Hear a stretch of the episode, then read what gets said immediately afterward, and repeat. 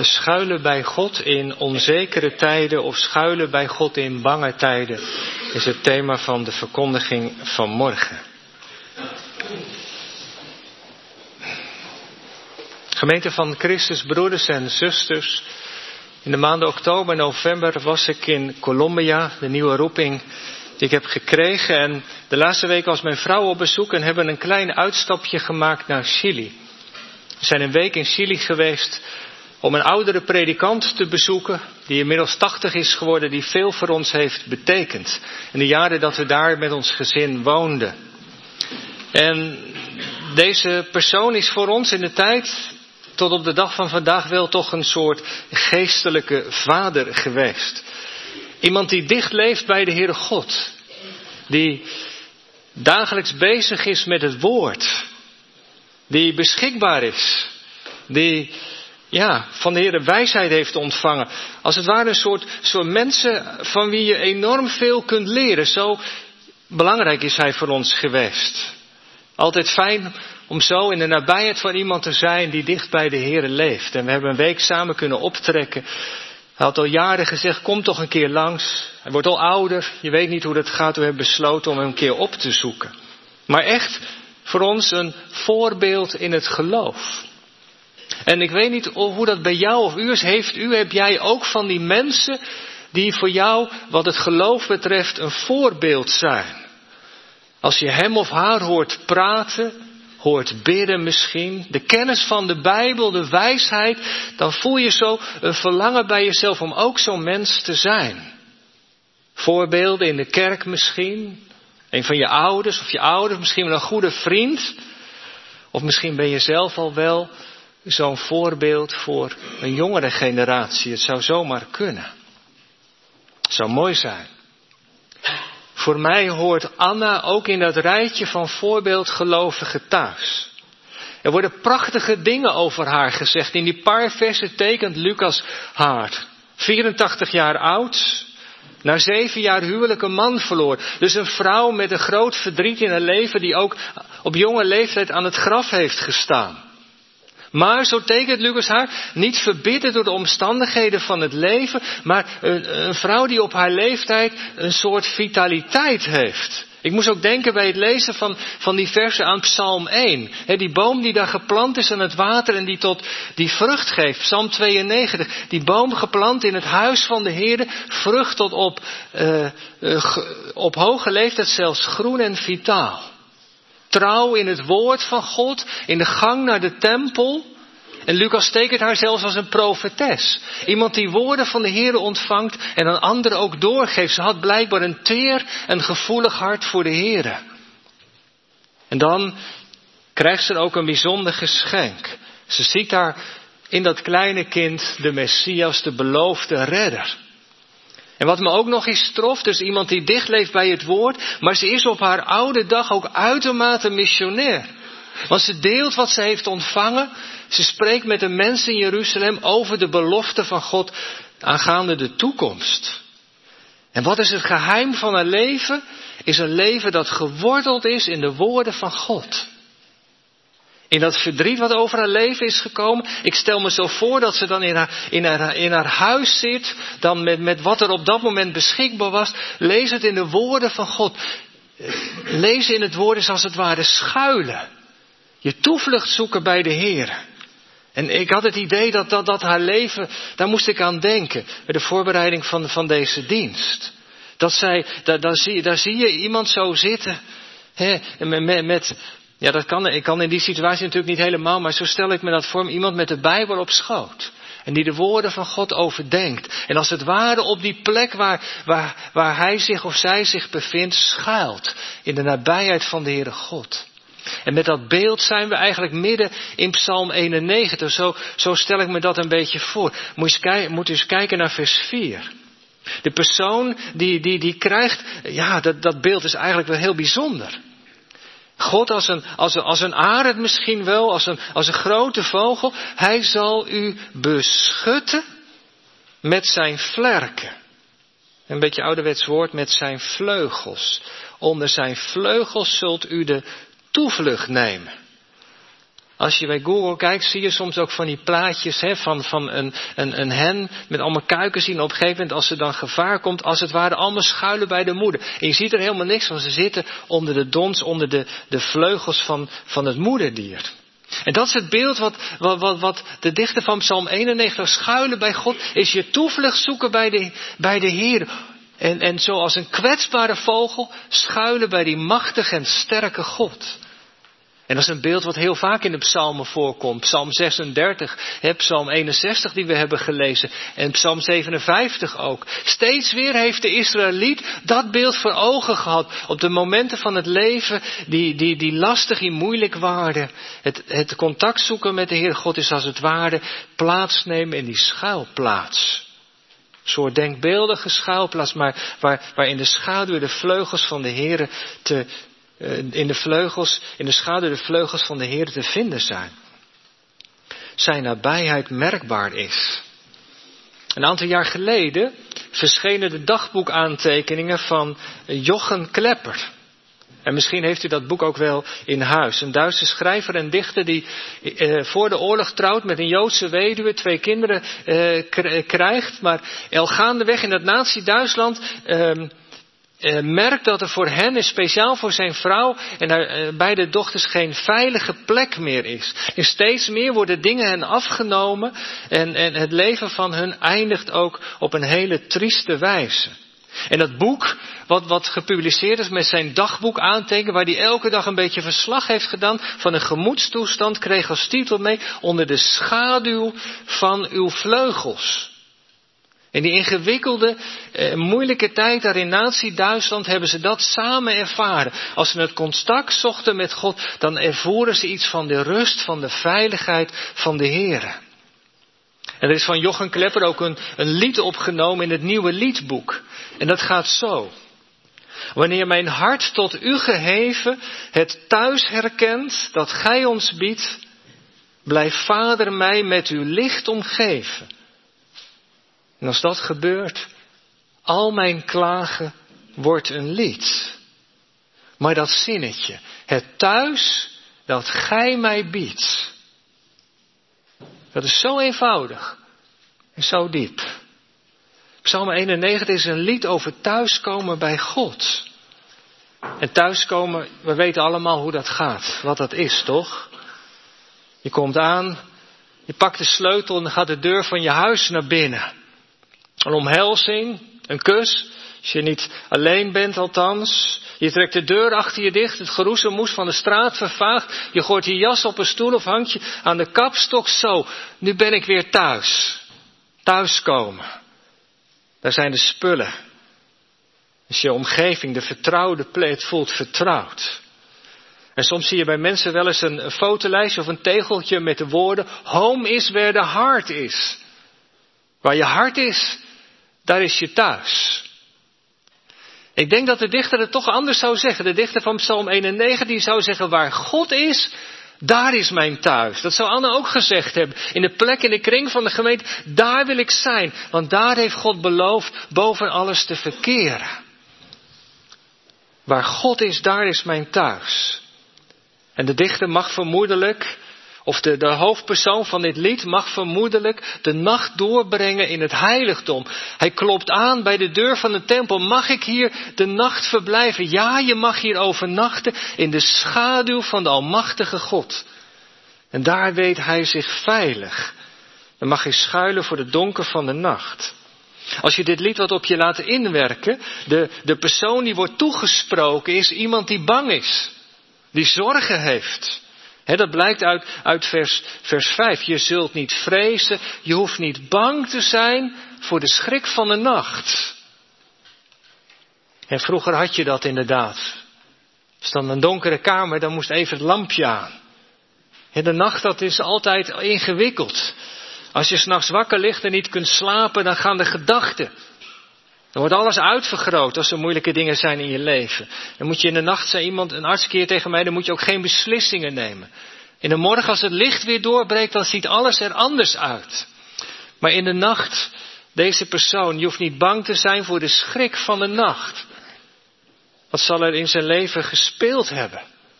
Had hij een conflict en was hij daardoor op de vlucht gegaan? Was de, situatie thuis zo ingewikkeld? Misschien is het wel een jongere geweest dat hij het ouderlijk huis vanwege de ruzie is ontvlucht. Worstelde iemand met de demonen van het verleden? In ieder geval op pad gegaan en aangeklopt bij een heiligdom. Laten we ons zomaar even voorstellen. Het heiligdom, de woonplaats van de schepper van hemel en aarde. Mag ik hier schuilen? Mag ik hier de nacht doorbrengen? Ik zoek asiel. Weet u, dat was vorig jaar het geval. Toen ik in Gouda een gesprek had met een Colombiaan. Dat was heel chockerend.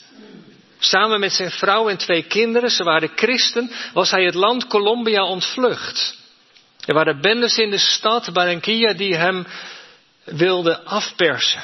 Ze hadden hem gebeld, ze hadden de contactgegevens van zijn internetbedrijfje, had zo'n internetcafé, hadden ze bij de Kamer van Koophandel um, uh, opgekocht op een of andere uh, manier. En ze hadden al zijn gegevens, zijn burgersurf, zijn burgersurvernummer, SOFI-nummer en, en de bankrekeningen. Ze hadden hem gebeld, ze wilden geld storten op de rekening om wit te wassen. Maar hij wilde dat niet en nog een keer, er werd ingebroken in zijn huis. Zijn kinderen werden bedreigd, je weet precies waar ze naar school gaan. We weten je te vinden. En al gaandeweg, al gaandeweg was het leven steeds ondraaglijker geworden. En zagen ze geen toekomst meer in Colombia. En ten einde raad waren ze. En toen hebben ze het land achter zich gelaten. Facebook, alle sociale media verwijderd van de mobiele gegevens. Want ze hadden in het verleden al iets meegemaakt. Zijn vader was hetzelfde overkomen en is toen door de Korea, door de bende van de stad, doodgeschoten. En ze waren aangekomen in Nederland en mij gevraagd om, dat ik Spaans sprak, om te tolken. En ik ben op een middag met hem gaan wandelen en toen vertelde hij dat hele verhaal. En het was wel bijzonder toen ik ze daar aantrof. Een van de Goudse kerken die noodopvang deed tijdelijk. als vorig jaar. Met tranen in hun ogen. Ze waren bang dat ze als gezin uit elkaar werden. Dat de vader die kant op gestuurd werd, de moeder de andere kant. Maar nu zaten ze samen en ook nog eens in een kerkgebouw. In de schuilplaats van de Allerhoogste. En zo werden ze ontvangen. Welkom in Gods huis. Psalm 91 gaat over mensen die op zoek zijn naar God. Er zijn dingen in hun leven gebeurd. Aan hun levensboom geschud. Ze zijn in zwaar weer terechtgekomen. Zorgen die als donkere wolken over het leven van de, van de persoon hangen. Ziekte die alle hoop ontneemt. Het heengaan van een geliefde. Een diepgaand conflict, een scheiding misschien zelfs. Woorden die in een ruzie zijn uitgesproken, die als pijlen zich genesteld hebben in het hart verstikkende macht van het kwaad, onheil, sombere wolk van depressie.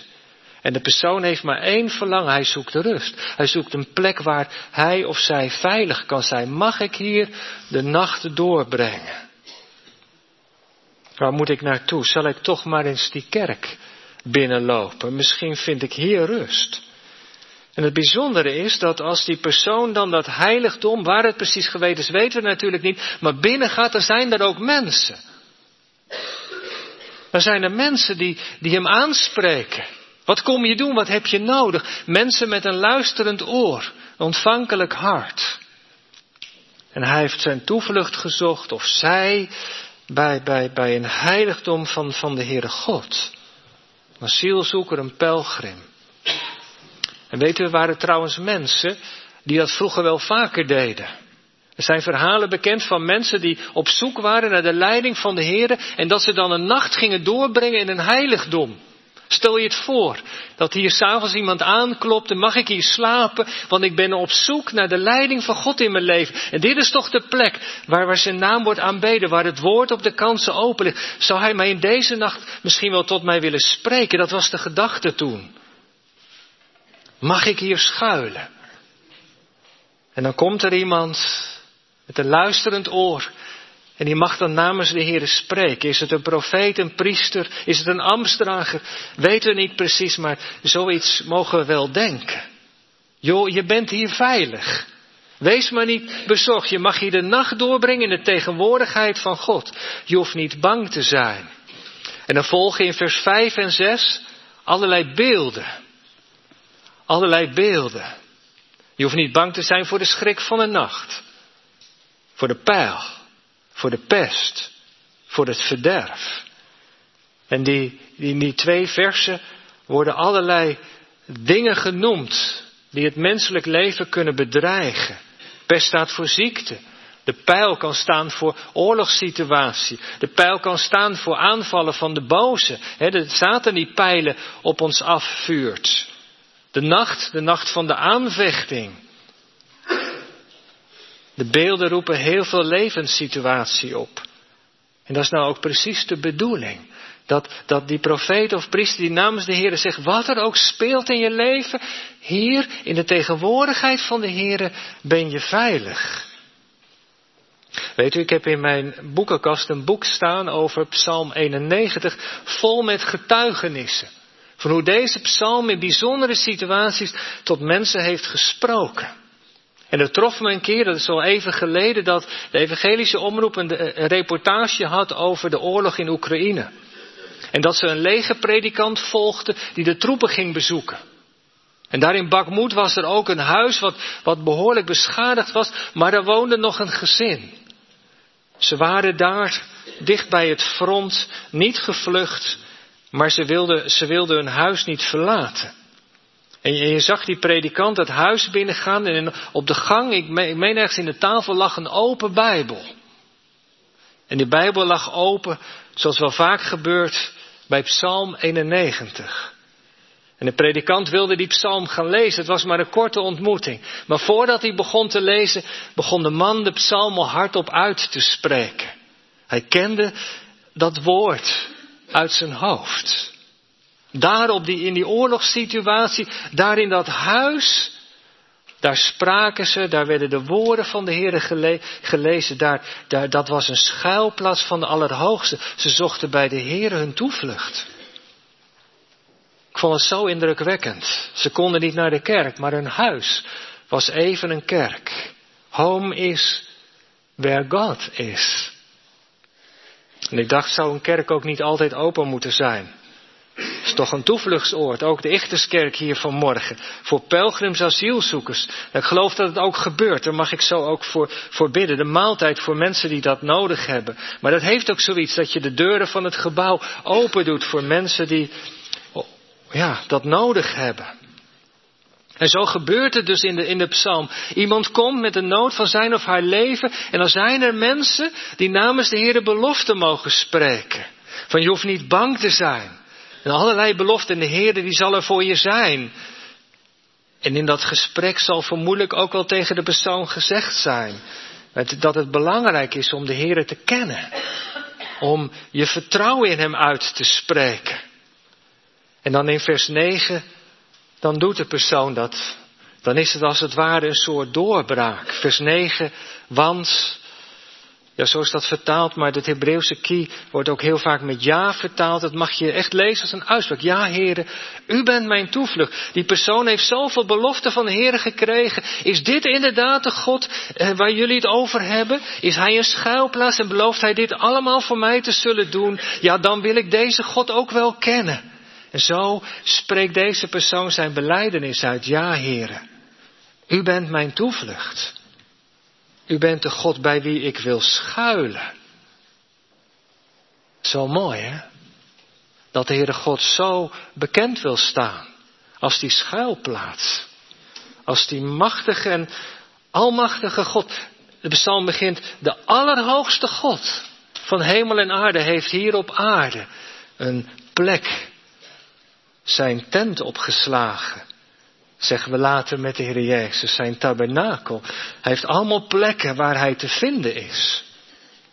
En die beloften, die worden gehoord door de persoon. En wat zeggen ze als het ware tegen hem? Zeg niet tegen God hoe groot je zorgen zijn. Maar zeg tegen, tegen je zorgen hoe groot God is. Dat wordt er tegen hem gezegd. En ik dacht, dat is ook wel een les. Hoe vaak betrap ik er mezelf ook niet op dat in mijn gebeden ik alles aan de Heer aan het vertellen ben wat me bezighoudt. In plaats, en de zorgen die er soms ook zijn, in plaats van het om te draaien tegen mijn zorgen te zeggen hoe groot God is en dat ik bij Hem mag schuilen, dankzij de Heer Jezus. En wanneer zo deze persoon geconfronteerd wordt met die belofte, met die ketting van belofte, dan komt hij al tot de uitspraak en dan houdt het nog niet eens op. Dan is er die doorbraak. En dan wordt ook gezegd, nou, als je dan straks, als het weer licht wordt, nou op pad gaan, dan zal de Heere God zijn engelen sturen. En dan zal Hij je beschermen, want nu, nu ben je een van Hem. Nu mag je bij Hem horen. En Hij zal zijn engelen voor je geven en Hij zal, zal de weg die je gaat begaanbaar maken. En zo spreekt, ja, zo wordt de mens in nood toegesproken. En als wij vanmorgen deze psalm lezen, dan mogen we ons misschien ook wel identificeren. Dan mogen wij ons identificeren met deze persoon. Man of vrouw, vreugde, verdriet, wat er ook verder in ons leven kan spelen. Maar we zijn hier vanmorgen in de schuilplaats van de Heer. En er worden beloften over ons uitgesproken. Je hoeft niet bang te zijn voor dit nieuwe jaar dat we zijn begonnen. Vandaag de eerste zondag van het nieuwe jaar. Hoe zal het gaan? Hoe heeft u dat op nieuwjaarsmorgen overdacht?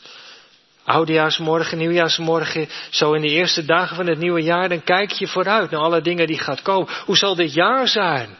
Eindelijk die operatie waar ik al zo lang op zit te wachten. Hoe zal het gaan op mijn werk? Zullen de plannen, projecten binnen blijven komen? Hoe zal het met mijn kinderen op school gaan? Hoe gaat het met mijn relatie, met mijn gezondheid? Hoe zal het met ons land gaan? We horen niet zoveel van, van de politiek op dit moment. Moeten we opnieuw weer naar de verkiezingen? Hoe gaat het met de klimaat en alle andere zorgen die er zijn? De Psalm 91 nodigt ons vanmorgen uit om, om van dag tot dag, van week tot week, in alles wat er speelt, elke keer maar weer in de schuilplaats van Allerhoogste te gaan. Gewoon thuis. Als je zit te eten aan tafel. Als je alleen bent op je kamer. Om de naam van de Heer aan te roepen. Ik weet niet wat de toekomst brengen zal. Maar één ding weet ik wel. Dat u voor mij een schuilplaats wil zijn. Een veilige plek. Te midden van alles wat er komen gaat. Schuilen hier zondag aan zondag. Schuilen thuis. En weet u, twee dingen wil ik vanuit deze psalm nog onderstrepen. Het trof mij bij het maken van de preek. Al even terug naar vers 6. He, daar worden allerlei beelden gebruikt. En er wordt ook tegen de, de persoon, je hoeft niet bang te zijn voor de pest die in het donker rondgaat en dan voor het verderf dat, midden, dat op de middag verwoest. In de vroege kerk is dit vers met de Heer Jezus verbonden. En ik vond dat wel een mooie lijn. Midden op de dag. Dat is het heetst van de dag. Het zesde uur, twaalf uur smiddags, als de zon verzengend loopt te branden over het verderf dat op de middags toeslaat. Even wat verder in het evangelie. Midden op de dag, als het twaalf, zesde uur, dan hangt onze heiland aan het kruis. En de pijlen van Satan treffen hem. Het verderf slaat toe. Hij voert de strijd met de machten van het kwaad. En dan zegt Hippolytus, een bisschop in Rome, in het jaar 215 over dit vers, daar op dat moment, als het verderf op de middag toeslaat, bij onze heiland, op onze heiland, dan doet hij daar verzoening voor onze zonde. Daar, dat, dat moment is het kantelpunt van de geschiedenis. Daar behaalt hij de overwinning. Daar doet hij verzoening van onze zonde. Daar breekt hij de macht van het kwaad. En als je daar dan over nadenkt, dan word je stil. Want op het heetst van de dag, terwijl de strijd het hevigst is, heeft Heer Jezus ook de toevlucht gezocht tot zijn Vader in de hemel. Maar toen bleef de hemel stil. En was er voor hem geen schuilplaats. Drie uur dikke duisternis heeft onze heiland geroepen. Het avondmaalsformulier zegt dat hij door God verlaten is. Wat gebeurde op dat moment? Wat Hippolytus zo, zo, zo benadrukt. Hij is, door, voor, hij is het donker van de nacht ingegaan. Hij is door God verlaten. Omdat wij nooit meer door God verlaten zouden worden. Is dat niet mooi? Psalm 91 is ook de psalm van onze heiland. Laten we dat ook voor ogen houden steeds als we dit lied lezen. Als we bij de psalmen zijn, dan zien kijken we hem in het hart. Dat was het zesde vers. En dan nog over het slot. Ik vind dat eigenlijk ook wel, wel, wel ontroerend. Hè? Dan is er iemand in nood met, met alles wat er speelt. Die zoekt zijn toevlucht in het heiligdom van God. Spreekt zijn vertrouwen uit. En die wordt als het ware weer op pad gestuurd. Maar voordat hij het heiligdom heeft verlaten, neemt de Heere God zelf het woord. In de versen 14 tot en met 16. En dan begint God zelf te spreken. En hij zag, hij zag iemand die zijn toevlucht zocht tot hem. En dan zegt God, omdat hij liefde voor mij heeft opgevat, zal ik hem horen en bevrijden. Liefde? Er was nog helemaal geen sprake van. Hij had zijn toevlucht gezocht, of zij. Maar God ziet dat als een uiting van liefde. Is dat niet bijzonder? En dan volgen zeven beloftes. In het Hebreeuws zeven korte zinnetjes, waar God als het ware reageert en zegt, nou, nu je dat hebt gedaan, nu je bij mij bent komen schuilen, en dat is een belofte die, die ook wij mogen horen vanmorgen. Nu je bij mij bent komen schuilen, zal ik je in een veilige vesting zetten. En als je mij aanroept, dan zal ik je verhoren.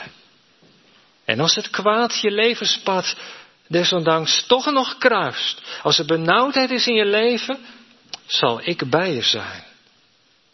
Dat is trouwens het middelste zinnetje van de zeven. In de benauwdheid zal ik bij je zijn. Als je bij de Heere schuilt, is dat de belofte. Dan zal ik bij je zijn.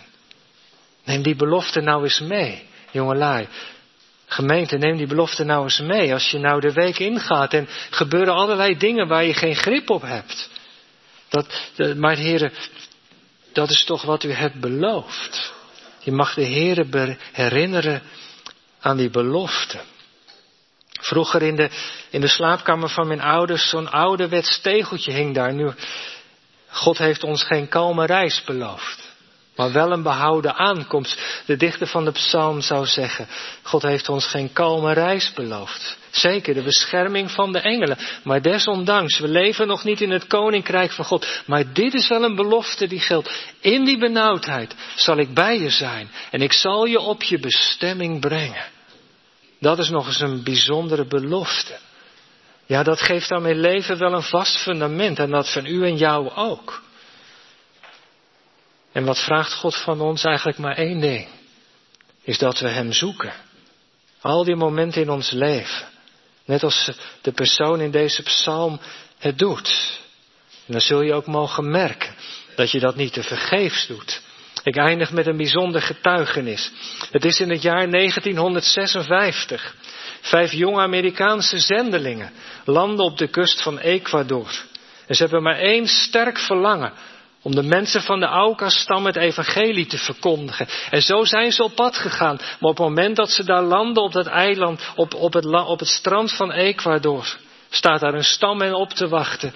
En worden ze allemaal om het leven gebracht. Het is een uitermate verdrietige geschiedenis. Jaren later schrijft de vrouw van een van deze zendelingen een boek met het levensverhaal van een man Jim. En ze heet Elizabeth Elliot. Ze schrijft het levensverhaal van een man Jim. En de titel van het boek is In de schaduw van de Almachtige. Ik dacht, wat is dat een getuigenis? Dat ze houvast vond in de belofte van God. In die ene belofte, in dat zinnetje, in de benauwdheid zal ik bij je zijn. En ik zal je uithelpen. Ik zal je helpen je weg weer te vervolgen. Onder de schaduw van mijn vleugels. Hoor je de harteklop van mijn liefde, van mijn genade. Gemeente, neem deze belofte mee. Het zijn geen loze woorden. Maar wat de Heer belooft, dat doet Hij ook. Amen.